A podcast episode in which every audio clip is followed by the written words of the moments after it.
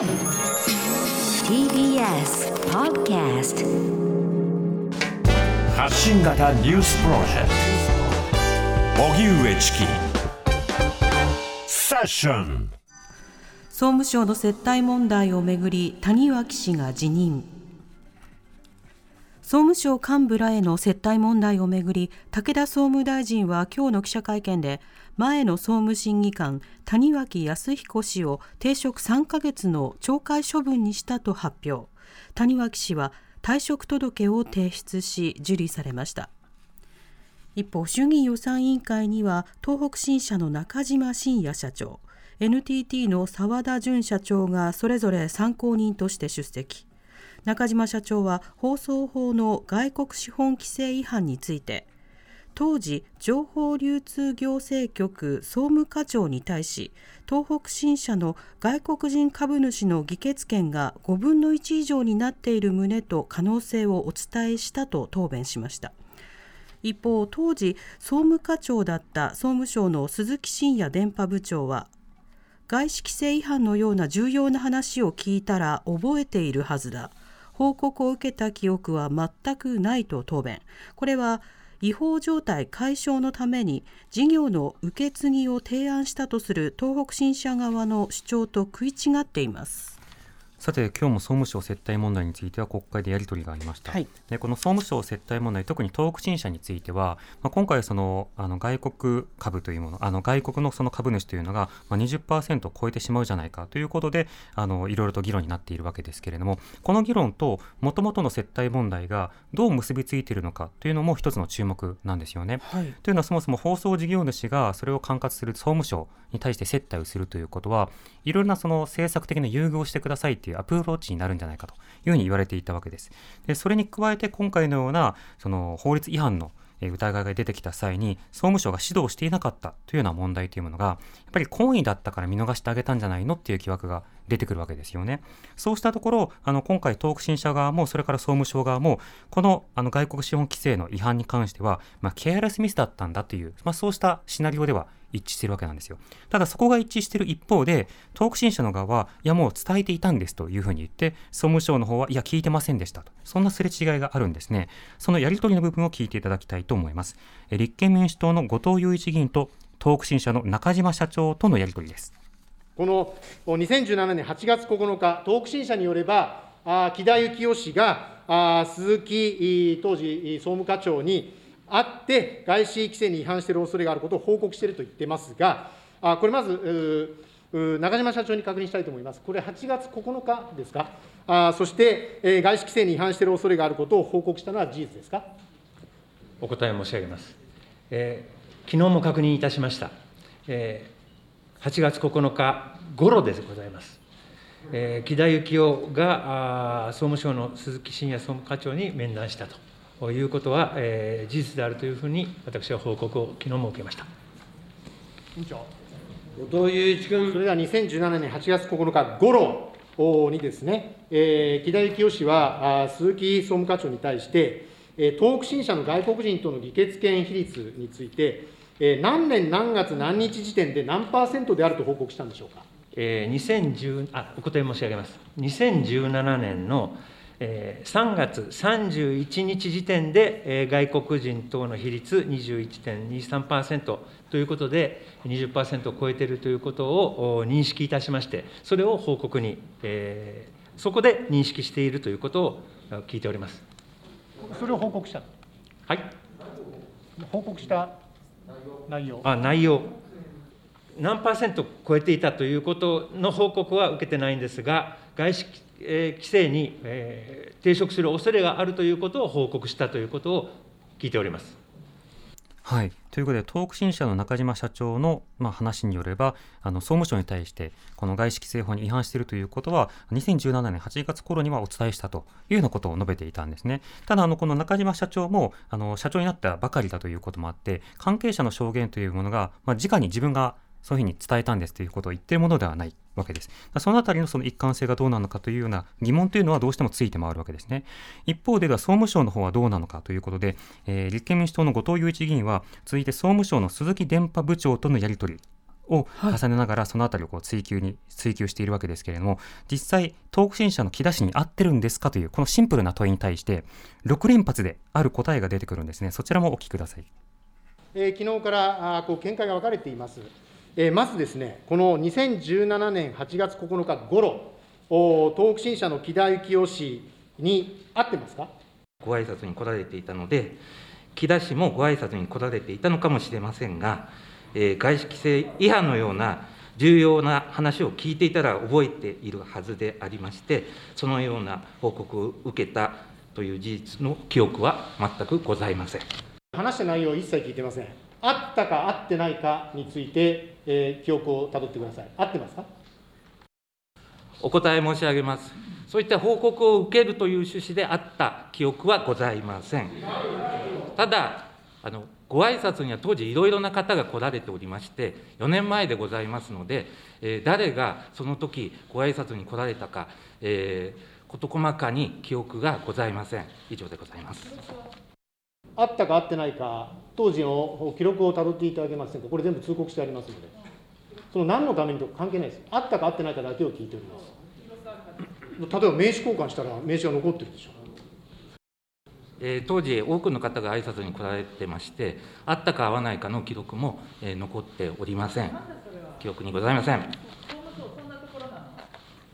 放送法においてはですね、放送事業者は、あ外国人の議決権が20%以上になったら、認定を取り消さなければならないんです。取り消すことができるじゃないんです。取り消さなければならないんですよ。あったかあったかあってないか分かんないで済む話じゃないんです。東北新社はこれを違反しているかもしれませんと言って、えー、総務課長のところに来た。それをそのまま、その記憶がないと言ったら、そのままほったらかしったってことですか？重ねて繰り返しになりますが、えー、その時あったかどうかの記憶はございませんので、ほったらかしにしたとか、そういったことも、えー、記憶にございません。あでは、認定取り消しをしなきゃいけない、あるいは子会社をうんぬんと言ったその次のアクションに向けての何らかの行動、あるいは検討は一切してないということですね。えー、繰り返しになりますが、そのような報告を受けた、えー、事実に記憶がございませんので、その後のアクション、そういったものも一切ございません総務省が何もしなかったということが今の答弁です。放送法違反でありませんか、えー、重ねてでございますが、えー、報告を受けた、そのような報告を受けたという事実に記憶がございませんので、えー、そういった認識はしておりません。はい、えー、総務省鈴木電波部長、えー、立憲民主党の後藤祐一議員に対してあの6回答弁に立つんですがそのすべてが、えー、記憶にございませんという内容だったんですねこれを受けて野党側というのは、まあ、関係者の証人喚問えー、要は、偽証した際にはそれに罪罪に問われるという可能性のあるその証人喚問というものでこの鈴木氏とそれから、えー、東北新社の前の社長などを呼ぶことが必要なのではないかということも提案をしています。またあの第三者性のある調査などではこうした記録の提示というものもしっかりと求めていくというようなことを、えー、今回は態度として表明しているわけですね。続いて立憲民主党今井正人議員では現在の現職の大臣はどうなのか武田武田総務大臣とやり取りしています。疑念が持たれるかどうかじゃないっていうのは今の大臣のご見解ですが、私たちは私たちでそれが疑念がない会合なのかを確認したいんだ。だから教えてくださいと言って私逆に言うとなんで言えないんだろうと思ってやましいことがあるんですか？なぜここまで僕はあの答えを控えてしまうのかが全く理解ができない。答えようか。あ、委員長。総務大臣あのなんか印象付けようとされてるみたいだけども、やましいことは一切ございません。やましいことは。個々の行為が国民の疑惑を招くような行為に当たるかについては、各国務大臣等が大臣等規範の趣旨を踏まえ、適切に判断すべきものと考えており、お尋ねの件についても同様だと思っています。あのすみません、時間が来たので、もう今日終わらざるを得ないんですけど、あの国会は行政の監視を監視機能があるんですよ。だから我々も監視しなきゃいけないから、それをチェックさせてくださいって言ってるのは何がおかしいですか？なんで誘導なんて言うんですか？誘導じゃありませんよ。それちゃんと私たちに全部出していただければ、それで判断すると言っているのに、それをね、印象付けっていうのはおかしいですよ。自分で答えないのに。そう答えてない、答えを控えて控えるっておっしゃってるじゃないですか。答えを控えるって答えですか？もう呆れてものは言えません。えー、まずこの問題は終わってないので、引き続き追及させていただきます。終わります。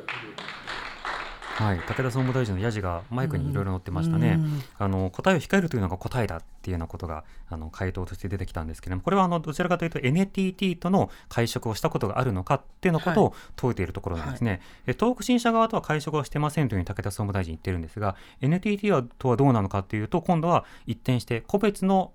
まあ、事案についてはお答えを差し控えるただし、疑念に持たれるようなことはしていませんというふうに言っているわけです。となると、こういったようなその大臣が総務大臣のもとでは、その具体的に透明性を確保した上で国民に判断を仰ぐというような報告書になりようがないのではないかという疑惑が出てくるので、まさに第三者性が問われるような調査を、え誰が実行するのかということが問われてくるわけですね。ちなみにこの NTT などのその会食問題を含めてですね、まあ、でも他のメディアとかそれから野党もあのこうした人たちと会食してるじゃないかみたいなことで論点をごらあのごまかそうとする人も中にはいるんですね。今は一緒にご飯を食べたこと自体が問題なのかっていうことをどれ誰が問われるのかということを考えなくてはいけないんです。ご飯を食べることが政治家民間企業と食べてはいけないっていうような法律はありません。ただし一方的におごってもらったりとか便益を供与されたらそれは違法ということになりうるわけです。そして今回の総務大臣などに関してはあの権限を持っている許認可の権限を持っているので倫理規定などでもあのその管理対象になっているような企業からは、まあ、便益を受けてはいけませんよと、会食なども注意しましょうということが、より書かれているような対象なんですね。なので、あれもそうじゃないか、あれもそうじゃないかっていうふうに議論してしまうと、何が今論点になっているのかわからないままになってしまう。今回は倫理規定とそれから法制違反、この点がどうなのかということをしっかりと明らかにしてほしいなと思います。発信型ニュースプロジェク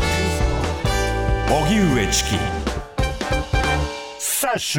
というわけでここは3時台に続いてですね、はい、総務省の接待問題について振り返りたいと思います、うん、えー、ここからはジャーナリストの江川翔子さんにお付き合いいただけます。こんにちは。こんにちは。よろしくお願いします。よろしくお願いいたします。さてあの3時台に少し国会の音声も流したんですけれどもこの一連の接待問題国会でのやり取りはいかがお感じですか？そうですね。今日の聞いてても、まあ、これまでもそうですけれども、うん。この人たち誰に向かってあの話してんのかなっていう感じがするんですよ。確かに野党議員から質問があってそれに対して、えー、国会の委員会という場で答えてるわけですけれども、はい、おそのこの議員のですね向こうにはあの国民がたくさんいてですね、うん、で国会っていうのはその国民の代表が集まってる場ですから、はい、国会で答えるっていうことは国民に対して分かってください。こういうことなんですよって説明をしなきゃいけないんですよね。ところがやっぱりその今の目の前にいる野党議員の質問をなんとかやり過ごせばいい、えー、この場をなんとかこうやり過ごしていけばあまあほとぼりが冷めるだろうなのかどうか分かりませんけれどもとにかくそれしか考えていないで例えばあのこの武田さんがですね、はい、武田総務大臣がですねその会食したかと聞かれてても国民の疑惑を招くような会食はしておりませんってもう覚えちゃうぐらいですね、はい、同じことをまあ繰り返すんですね。ね。でそうではなくて会食があったかなかったか聞かれてるわけなのに、えー、でその会食の意味はまたいろいろ説明すればいいと思うんですよ。あればね。はい。だけどもおそういう言葉を繰り返すことでその言葉が疑惑を招いてるんだよっていう疑念になってるんだっていうことなんですけれども。不信感をねより育ててしまってますよね。そうなんですよね。だからやっぱりそのまあ例えばその今日はあ公務員である国家公務員である方がまあお答えになったようですけれども、はい、やっぱり国家公務員っていうのはこの国民全体の奉仕者であるっていうのが、うんうん、あのもう基本ですよね。えーえー、このいろんな倫理規定なんかもそれをもとにして作ってある。じゃあその国民の奉仕者として国民に対してどう説明するのかっていうのが全くないですよね、そこの誠実さが感じられない国民に対する、そこにみんな、あなんていうかこう、イライラしてるんじゃないかなっていう感じがするんですよね。ね。もちろん会食そのものがですね、あの例えばその行政を歪めるエコひいきがあったとかですね、そういうことになったとしてれば、それはそれで問題なんですよ。だけども、それ以前のですね、なんかもっと根本的な問題、えー、つまり国家公務員っていうのは何のためにいて、どういうことを求められてるのかっていう、うん、その基本のところがあこうなんていうかな崩れてる感じがするんですよね。確かにあの行政が歪められるっていうとその政治の意思決定が歪められたっていうところにばかり注目されますけど、はい、国会でこれだけ答弁しないという姿そのものが、ええ、もう行政の歪みですよね。そうです。そう思うんですね。うん、それともう一つはそのなんでこういう接待とかあるいは昨日その NTT のですね、はい、あの方が来てあそう例えばその大臣と会食しましたかって言われて答えないわけですよね。個別の案件についてはそうそうそう。それはあのまだあの週刊文春が書いてないし、それから本人が認めてないし、そういうことについて自分の方から明らかにすることはできませんってそういうことですよね。損したくないっていうものだけが見えてきますよね。うん、でそれでそれはなぜかっていうとやっぱりその総務省とか大臣とかに対するあの気遣いだと思うんですよね。えー、でえー、そういうようなこの力関係っていうんですかね、そういうそれこそ歪んだ関係ができちゃってるのは何でかっていうとやっぱりその総務省の権限が大きすぎるんじゃないかと、はい。まあ、いろんな、まあ、放送に対するですね、あと通信も、えー、そうですね、はい、通信もそうですしそれから特に放送の中では NHK に対してですね、まあ、ですけれどもおそういうことが問題なんじゃないかと、うんうん、でこの間のあの記者会見でですね首相のはい、あのビデオニュースの神保さんが、うん、あそのことについてあの質問されてもうこういうのは1950年代に作られた制度なんですよと、うん、おそれから放送もいろんなのが多チャンネル化してるし通信もお、まあ、インターネットとかですね、はい、でそれの境目がはっきりしなくなっているような今ですね、えー、こんな制度でいいんですか？ということを、まあ、質問されたんですね。で、うん、例えばその、まあ、電波管理委員会のような独立した行政機関にしたらどうですかっていうことまで、はい、あの具体的に神保さんは聞かれたんですね。えー、でそれに対するあの菅さんの答弁のその2つあったんですけど1つ目がですねやっぱりこういう分野っていうのは技術革新や国際競争が極めて激しく、国家戦略的な対応が求められるっていうんですね。はいはい、でもなんでこんなにその総務省の権限が強いとですねあの技術革新や国際競争にあの強くなるるんだろうっていうのが全く分かんないですよね。大きな一般論でうやむやにするっていうのは一つは一つの詭弁のテクニックですよね。だけどねここにあのすごくこう感じられるのはつまり独立して行政委員会作ったらどうですかって聞かれたんですけれども、うん、菅さんはですね独立っていうのが、ね、大嫌いなんだと思います。嫌いそうあらゆる点でこの独立性っていうものを、うん、小さく小さくすると。いうことに今まで不信してきたので、うん、改めて独立性の高いものを作ろうなんていうのはとんでもないと。例えばですねあのその独立性の問題でいうと、はい、例えば最高裁とか、うん、あ検察なんかの人事ですよね、えー、えー、なんかも含めて、まあ、その他の人事もお、まあ、それぞれの機関の独立性を尊重して今までこうその機関から上がってきたものはそのままっていう感じだったけれども、はい、おそうではなくて官邸が決めるのだと。うんいうやっぱり形を作りたいわけですね。安倍政権の時からねその最高裁人事とかそしてあとは菅政権になったら今度学術会議とか。学術会議そうです、うん、だから学術会議であの跳ねたあ先生方をですねその人たちが嫌いだとかそういうことではなくて、はい、とにかく俺が決める。その独立性なんていうのは認められない、うん、決めるのは俺だっていうそれを大事にしないやり方っていうのは許せないっていうそういうことだと思うんですね。だからあれは政治主導ってよく言いますけれども、ええ、実はその民間従属っていうようなものが対応になってしまうような発揮の仕方で、ええ、省庁に対してリーダーシップを発揮するというのではなくて独立行政法人とかいろんなところに手を突っ込むって格好になっちゃってますよね。そうだから独立性が嫌いなんですよ。それでまああその人事でずっとやってきたけれども、うん、おその検察官の時にはあの法律まで変えようとしてね、うん、これはあの例のあのそう麻雀の問題があって朝日と産経が一緒になって。そうそうそうあのこけましたけれども、うん、おでもとにかくそうやってこの独立性をあの奪っていくっていうことをずっとやってきたと、はい、おだから新しく独立行政機関なんていうのは、まあ、作る気さらさらありませんよとこういうことだと思うんですよね。だからこういう今回の問題で出てるのはさっき言ったその公務員の在り方国民に対してねちゃんとこの説明するようなあそういう存在でなきゃいけないっていうのとそれからもう一つやっぱりそれぞれの機関の独立性とかですね、はい、そういったものがあの脅かされているっていうとことだとかですね、もっと何て言うかなこの問題に特化したことじゃなくて非常に大きなあのなんか構造的な問題をですね、うん、やっぱりあらわにしてんじゃないかなっと思うんですね。なんか個別に小悪人がいるみたいな話はなくて、はい、制度上の欠陥というのがあるのだから、はい、その根幹をどう支え直していくのかという議論が必要になりますよね。そうですね。ですからそのためにまず事実を明らかにするってことは大事なんですけれども、はい、それと同時に今言ったような議論もですね、やっぱり国民の間でしていく必要があるんじゃないかなという気がしますね。うんもう一つその行政の話と関わるんですけれども、はい、最近その検察そして検察審議会というのがニュースになること続いています、はい、その検察審議会でいうとあのまずは衆議院の菅原一秀前経済産業大臣のこの秘書が香典を有権者に渡していたよっていう話であるとかあの先ほど話が出た黒川さんの問題こうしたその事案について検察審査会が起訴相当というふうに判断をしたというようなことが続きました、はい、この判断なども含めて検察あるいは審査会の役割いかがですか？そうですね。やっぱりその権力がこう関わったあ違法行為ですね、はい、それに対してはやっぱりその厳しくあるべきだっていうですねその国民のまあ、感覚っていうものがあそこに生かされているというふうに思うんです。だから本来、うん、あの警察審査会にこういうあの、まあ、議決をしてですねその強制起訴の権限まで与えるような、まあ、改革があったわけですけれども、はい、おそれの趣旨に最も沿うようなあの活用の仕方を、まあ、し始めたとこういうことだと思うんですね。審査会は一定の役割が今回は果たされたのではないかと。そうですね、はい、だからあの例えば、まあ、黒川さんなんかの場合で言うとお確かにこのこの掛け率でですね、うん、麻雀やってる人たちたくさんいると思うので、うん、あんまりですね私は厳しくするのはどうかなっていう気もあるんですよ。はい、そうじゃないと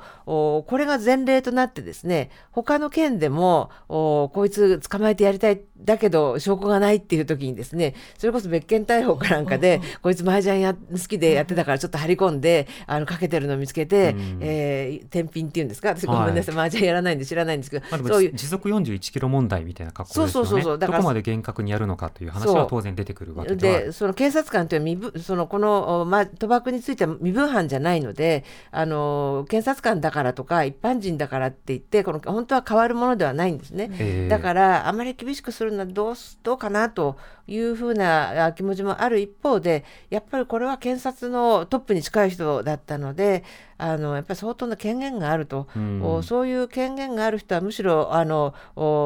自分の身を余計に律してですね一般人より厳しくあるべきだっていうですね。それは一つの価値観だと思うんですね。うん、でそういうことに対してやっぱり身内だから甘かったんじゃないかと。そういうようなあの国民の感覚。あるいはこの菅原さんのもですねまあ、確かにそのこの起訴対象になりうるものっていうのは数が少ないと、えー、他はまあ自分で言ってたからっていうことであの、まあ、検察はまあ不起訴にしたわけですけれども、でもそれ以前からのですねそのなんかカニとかメロンとかそういう話も含めめてね、やっぱり自分で言ったとしたって、えー、これはそのお金で、えー、選挙にこう影響させようという、まあ、意図があるんじゃないかっていうのがこう感じられると。やっぱりこの議決書の中にですね、えー、国会議員はクリーンであってほしいという国民の切なる願いにも分か,、まあ、分かってほしいというふうに、まあ、検察官にメッセージを出してるわけですね。だからそういうようなあの国会議員というのはどうあるべきなのかあるいは検察のトップというのはどうあるべきなのかっていうのを、うんうん、あの国民の側からあ突きつけたとおそういうことだと思うんですね。すね意味があったと私は思ってます。はい、身内を守るためにそれこそ例えば黒川さんの場合だといや今回は常習には当たらないということで倫理規定には反してないっていうようなことでかぼうとしたであるとかあるいはそのまあ経産省の話もそうですし今のその国会の話でも